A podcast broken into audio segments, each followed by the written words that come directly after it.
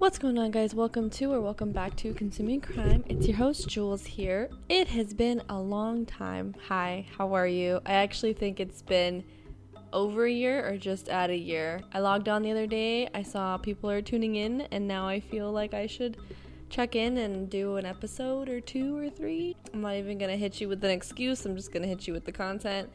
If you guys get curious about what the hell had me away for a whole year, I'll make a video on that. But for now, let's just get into today's story. So I am continuing to cover Homicide Hunter with Joe Kenda, and I believe the episode so it's on Discovery Plus. His show is also available on other platforms. I think I saw it on Hulu. Um, but definitely I saw this on Discovery Plus. This episode was called Primal Fear, but I am calling it Blood Over Water. I actually took the notes and watched this case a year ago, and I was planning on recording it, um, but I just I just didn't. And I do remember the story, but I obviously have to go through my notes because I don't want to mispronounce any names, miss you know, get any of the dates wrong, or anything like that. And I did do a total of three, but today I'm going to be doing that one. This case takes place back in 1995 on November 9th. At Sierra High School in South Colorado Springs, classes are ending and the students are preparing to hang out and grab some snacks. Amy Hodges, who is a manager at a convenience store less than a block away from the school, prepares for the afternoon rush of high schoolers, and this was usually between the hours of 2 and 7 p.m. after school. Being interviewed now in the documentary, she accounts that it was just a regular day at the store and everything was okay until a car sped into the parking lot and two male teenagers ran out of the car and one of them or both of them were covered in blood and they go in the store run inside and say something really bad just happened while calling the police amy the store clerk hears gunshots she waits a little bit and eventually peeks her head up to see another car in the parking lot slowly driving away both of the boys that ran in the ones that had blood on them didn't have any visible wounds on them so it was clear that there was probably someone they were taking care of outside that had been wounded. The two boys run back outside and Amy gets up to see where they went. They go into the back seat of their car and drag out another boy around their age, high school age. His body was completely limp and he was drenched in blood. They place him on the hood of the car as if attempting to wake him up, but unfortunately he was gone. As Amy gets closer, she realizes that she recognizes this kid. He was a 14 year old, and his name was J.L. Jackson, short for James Leonard. A lot of the names were changed in the documentary for privacy purposes, but this was the name that the documentary gave out. According to her, he was one of the good kids, and he was also a regular at the store. He never gave her any issues, no anger, no violence, none of that. She was thinking, why would anyone want to kill someone so young? And it seemed to be for no apparent reason. Kids do act differently in front of their peers than in front of adults. You know, if a kid is involved with drug activity or they're violent, you can usually tell as an adult, and this clearly was not that. After a few moments, a young woman runs up to the victim, screaming and in disbelief. It was JL's sister, Julie. Julie Allen is being interviewed now. She accounts that it was a terrible moment. It was brutal, and there were parts of his brain outside of his skull. I don't know if I should do trigger warnings for a podcast because you guys know it's true crime and it involves stuff like that. Let me know if you would like to, but from here going forward, I will only be doing trigger warnings for things like sexual assault. But let me know if you want me to do anything else. Sexual assault, anything involving children, I will give you a warning for. But because of seeing this on his body, this is how she knew that he wasn't coming back. Ambulances arrive on the scene and take JL to the nearest hospital, but it was no use. He was pronounced dead shortly after arriving at the hospital. A frantic dispatcher calls Lieutenant Joe Kenda onto the scene, and he is told there has been a fatal shooting across town. Lieutenant Kenda brings along Detective Derek Graham. Graham had been a patrol officer of the area they were being dispatched for about nine years, so he knew the area very well, and I'm sure he knew the kids too. The first thing they noticed is the back window was blown out, so this was most likely the result of gunfire. There was a lot of blood in the back seat, about a half an inch deep of blood, they described, and on the hood of the car as well, where his body had been. The victim suffered at least one gunshot wound to the head. Kenda and his team are being briefed on the events leading to the scene. Upon learning the age of the victim, Kenda thinks to himself, Oh man, I hate these. I I don't know why I notated that besides maybe the fact that it's these. Like there's more than one. And like we know there's more than one, but Lieutenant Joe Kenda only works a certain area, so it's really sad that he's constantly dealing with teenagers being killed. According to him, it is difficult to find a motive when a victim is unlikely to have a nefarious past. So that was the other thing. When they're young, they're less likely to have enemies because they don't have as much life experience. So it's like, who could hate a 14 year old kid? At 14 years old, how much of a trail could he have left? And is it enough for someone to want him dead?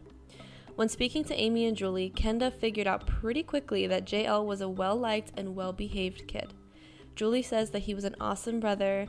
He would antagonize her a little bit, just as little brothers do, but she only loved him more for it. Being interviewed now is his father, Joseph Jackson. JL was born with multiple sclerosis, and for those of you that don't know, I did note it here MS is a potentially disabling disease of the brain and spinal cord. Other than a slight limp, this autoimmune disease did not slow him down, nor did it make him any less positive. Good for you. He told his dad, One day I want to be just like you. Back at the scene, Kenda is still looking around with his team. Another car pulls up and a Hispanic man steps out. Julie yells, That man shot my brother. That's the same car. She's very emotional, very upset, and she is adamant that is the man that shot my brother. Being interviewed now, she only accounts saying that he had something to do with it. So she doesn't remember saying that that was him now in the interview. Immediately, this man is swarmed by people. They're angry. They want to know why, how, who, and most of all, they just want to beat his ass. Surrounding detectives needed to take control of the situation. They start pinning people down in order to get everyone under control. Soon enough, Kenda and his team are able to get the situation more organized. The name of the man identified as the shooter is George Rodriguez. I, I kind of figured that this wasn't the guy that did the killing because, one, it's a documentary. They're not going to release the mystery this soon. That's just not how they do it. And two, I don't think he would shoot somebody and then show up to the scene with all those cops there, unless it was an accident. But clearly, it doesn't look like it was an accident. George tells Kenda he just got off work and wanted to head into the store real quick for a snack. He knows nothing about what is happening, so I don't know why Julie thinks that or thought that. Kenda's team checks this guy out, where he works, what time he got off, those sorts of things, and this was definitely a case of mistaken identity. Now it's time for Kenda to circle back and speak to Julie. Girl, I know you upset, but why?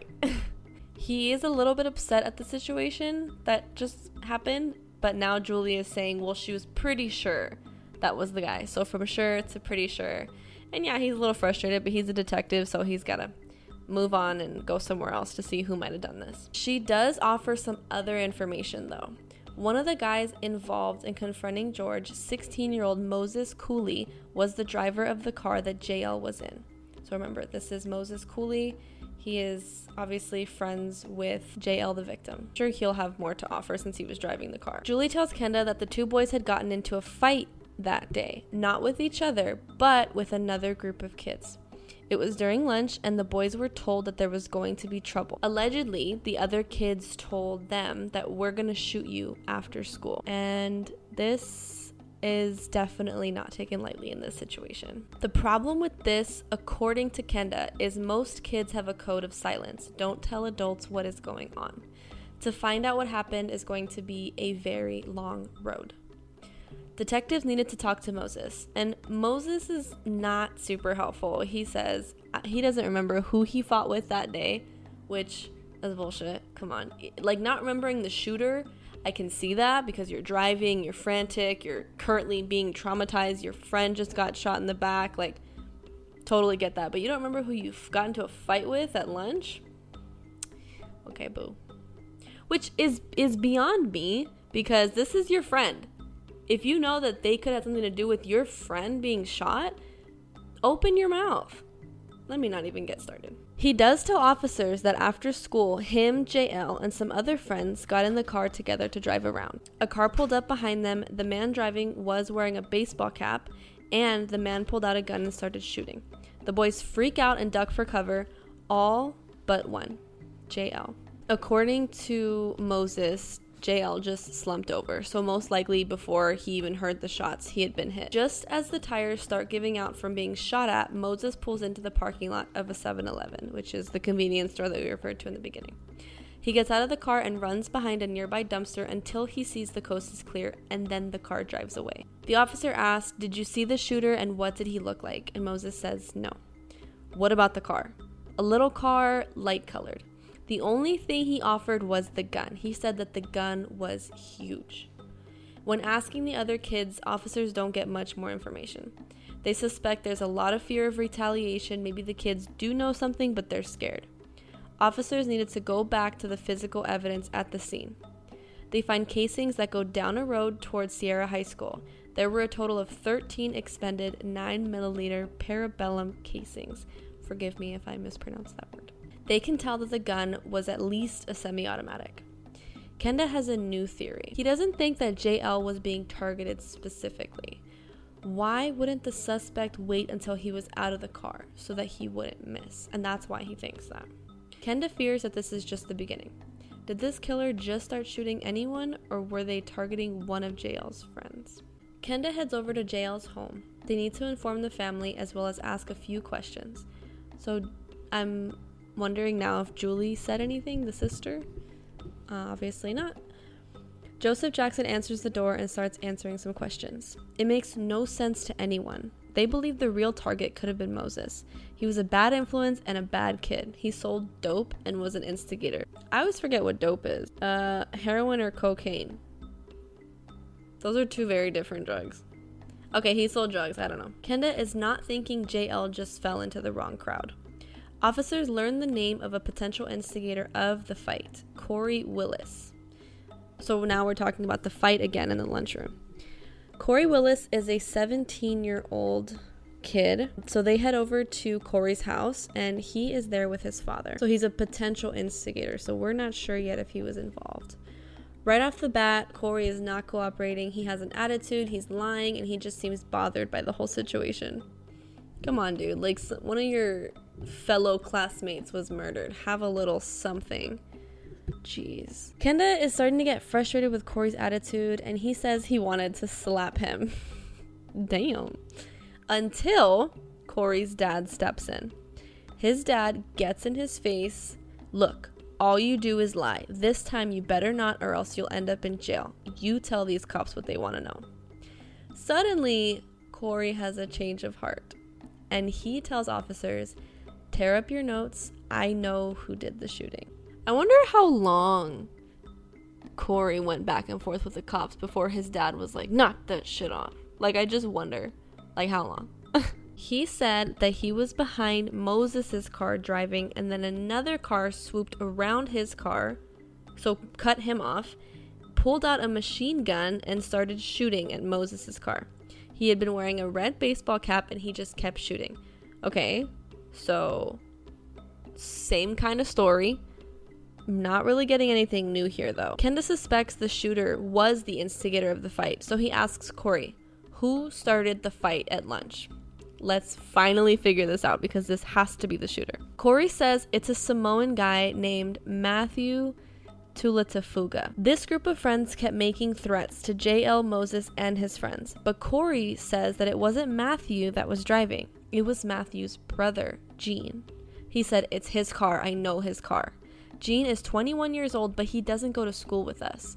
So now it's starting to sound like there was a fight that Matthew started it escalated. Matthew was threatening the guys, and Matthew's brother got involved. Sounds possibly maybe not accurate. We're kind of missing some things here. Corey explained further Matthew is heavier set, especially for his age, and he gets bullied a lot for this by Moses. This particular day, Matt got tired of it and they started arguing. Moses threatened him and said, You are dead after school. Mm, so Moses is the one that threatened the other kid, not the other kid threatening Moses. Fearing the fight, Matt called his older brother and told him what happened and that the kids drove a blue Chevy Nova. So now it looks like we're getting the real story And this is beyond what Corey's able to tell us. In Samoan culture, according to the documentary, family is everything. And actually, look at this pillow. It says family is forever. It's also a Mexican thing. I know I don't look it, but I am, I promise. Anyway, Gene and Matt had also grown up in LA, so they had been previously exposed to gang life. And Matt Matthew, um, the the kid that was getting bullied earlier. Their mother had moved them out to the Colorado Springs area in an attempt to get them away from that kind of life. However, when you live in LA, I don't know how Colorado Springs is, but when you live in LA and the Inland Empire, when someone says they're to shoot you or they're to kill you, um, they're probably good for it. They're probably to do it. So it's not taken lightly by his older brother, Gene, it looks like. Gene had no criminal record, but from his history in LA, if someone said they were going to shoot you, they were going to shoot you. That's what I just said. He assumed the threats Moses made were true. From Corey's account, it seemed like a case of brother protecting brother. However, it's still only according to one person. We got to get more info. Kenda returns to his office, and this is when he starts digging more into Gene. Luckily, he is older, so running backgrounds is to be much easier. Kenda finds out a crucial piece of information. Gene is the owner of a Cobra APM 11. This gun is huge and it has a 32 caliber magazine. I want to look it up because I'm curious and I hope that the government agent looking after my web browser knows that this is for a podcast. And if you're watching it on the video version, sorry for post editing me later. I'm going to put it right here. Okay, I don't know about it. That's not a machine gun. Like, but you know, when you're having a traumatic, when your brain is creating a traumatic memory, it tends to exaggerate certain details of that memory. But yeah, that's that gun's pretty gnarly. He calls the crime lab to compare the gun type with the bullets in the victim's body because remember, we know that it was a semi automatic at least, but they're still not sure the exact gun that it belongs to. They get back to him and tell him it is very likely that the gun used was a Cobra APM 11, but they needed the exact weapon in order to know for sure. So they need to have it in custody. Kenda now has enough to obtain an arrest warrant and a search warrant. But because of the size of the gun and the suspected crime at hand, Kenda and his team need to approach Gene with caution. They have to now assume that he will use it on them too. I don't think he would, but it's probably police protocol. But I personally think he was just trying to protect his brother and he probably doesn't give a shit if the cops come. Like, take me. I was protecting my bro. Kenda brings along two dogs and makes a note to give the attack command upon entering the house. What? What? I don't like that. So, um, when I when I if you don't want me ranting, skip like a minute or something. But I don't like the fact that they use dogs in police force. I know they have to, but like that's really look at this. If you're on video, look at this. If you're not on video, go to my video. Do you see her? Do you see her? Kita, look at the camera. Imagine one of those running at you full speed. She's a cop dog, huh, She sleeps a lot more than a cop dog, but yeah. Yeah, that's kind of scary. But they can train these dogs to to threaten, like do like the growling thing with one word and then attack with one word. And I do not want to be bitten by her. So they will give the attack command and hold them on the leash until needed. One strategy that Kenda used was placing his badge over the shock plate part of his bulletproof vest. This way, that if the guy shooting aimed for the badge, his heart would be protected by the vest, the shock plate, and the badge. Wow, that's really good. Officers break down the door into Gene's apartment, guns ready, dogs snarling. There are a handful of people in the apartment. Everyone gets on the ground immediately following commands. Lieutenant Kenda asks, Which one of you is Eugene? Oh, Gene, short for Eugene. Yeah, that makes a lot of sense. Someone on the ground's head nodded toward where Gene was lying. They contain him along with everyone in the apartment. They start searching the place. They look everywhere for the murder weapon, but they cannot find it anywhere. Kenda is certain that it has not been thrown away. They start asking Gene and Matt questions. I guess Matt, it looks like Matt was there too. Gene wants a lawyer, and Matt won't even admit that he's Matt. So, how do they know he's Matt? Interesting. Kita. Kita. I just wanted to show the camera how pretty you are. But I have to continue the story now, so please don't knock things over with your big ass. Thank you. They pull Zerma aside. Zerma is Gene's girlfriend. Maybe, maybe she'll talk. After applying a little bit of pressure, the usual, do you want to go down for accessory to murder spiel, she talks. The gun is not here. After the shooting, he came to me and said, We need to hide this gun. I told him we can leave it at my uncle's house for now where I'm staying. It's not too far from here. Damn. She said, You know, maybe he cheated on her. And she was like, Oh, let me get revenge or something. She was mad. Whatever you did, Gene, you pissed her off. She leads detectives to the home, heads into a room with a plastic crate full of clothes, goes into one of the crates, and underneath the clothes was the gun. They would not have found it if she didn't open her mouth. I want to know what they said to her. Maybe they just started dating like a month ago or something. Who knows? Kenda sends the gun over to ballistics and they get back to him confirming this is the murder weapon. When interrogating Gene, asking him the whys and the hows, he stonewalls them. He's totally quiet except for the I don't knows. That is until his mother, Gwendolyn, shows up and things take a turn. She probably pulled what Corey's dad pulled. She asks officers, Did you talk to my boy? They say, Yeah, he did, and he keeps asking for a lawyer. Aren't detectives supposed to, like, abide by that? She asks to speak to him. Kenda allows it because he knows that in Samoan culture, the mother runs the household. It should be all cultures, but that's not my business. As long as I run my household, it is what it is.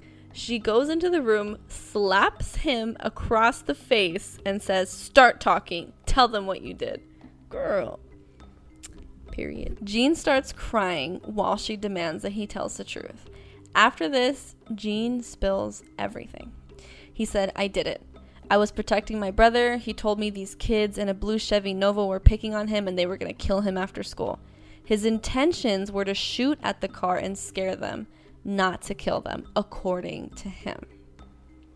Which you would shoot at the floor. Like if somebody sees you have a if they hear a gun, they're going to freak out. I don't really believe this shit. And neither does Kenda because the other thing is why didn't he stop shooting when he saw blood? And why did he follow them into the parking lot to continue to shoot at Moses when he started running? He was not. This was absolutely not a I was just shooting to scare them situation. No way. With the murder weapon and a confession, Gene pleads guilty to one count of second degree murder and one count of attempted first degree murder. He is sentenced to 45 years in prison. There's this website called findagrave.com. I, I go to it when I do these types of videos. And it looks like he was born August 23rd, 1981, in Colorado Springs. And he died on November 9th, 1995, at age 14. He was cremated and his ashes were given to a family or a friend. If you guys want to leave a flower for his digital grave, you can do that by going to the website and get to know a little bit about the victim. A lot of these podcasts about crime that I listen to as well, there's a lot of focus on the, the killer and understanding why they did what the, they did, understanding their the psychology of the criminal, and there's a lot. There's enough of that. Listen, I'm a psychology major and I want to understand everything, but when it comes to people that kill, the violence, there's just not a need for it. You know, Moses shouldn't have been threatening people at lunch. That's really come on guys. Like with with all the shootings happening in schools, like it's not something to be taken lightly at all. And so, rest in peace to rest in peace to James Leonard Jackson. And um, yeah, fuck the killer. Thank you guys for consuming crime with me today.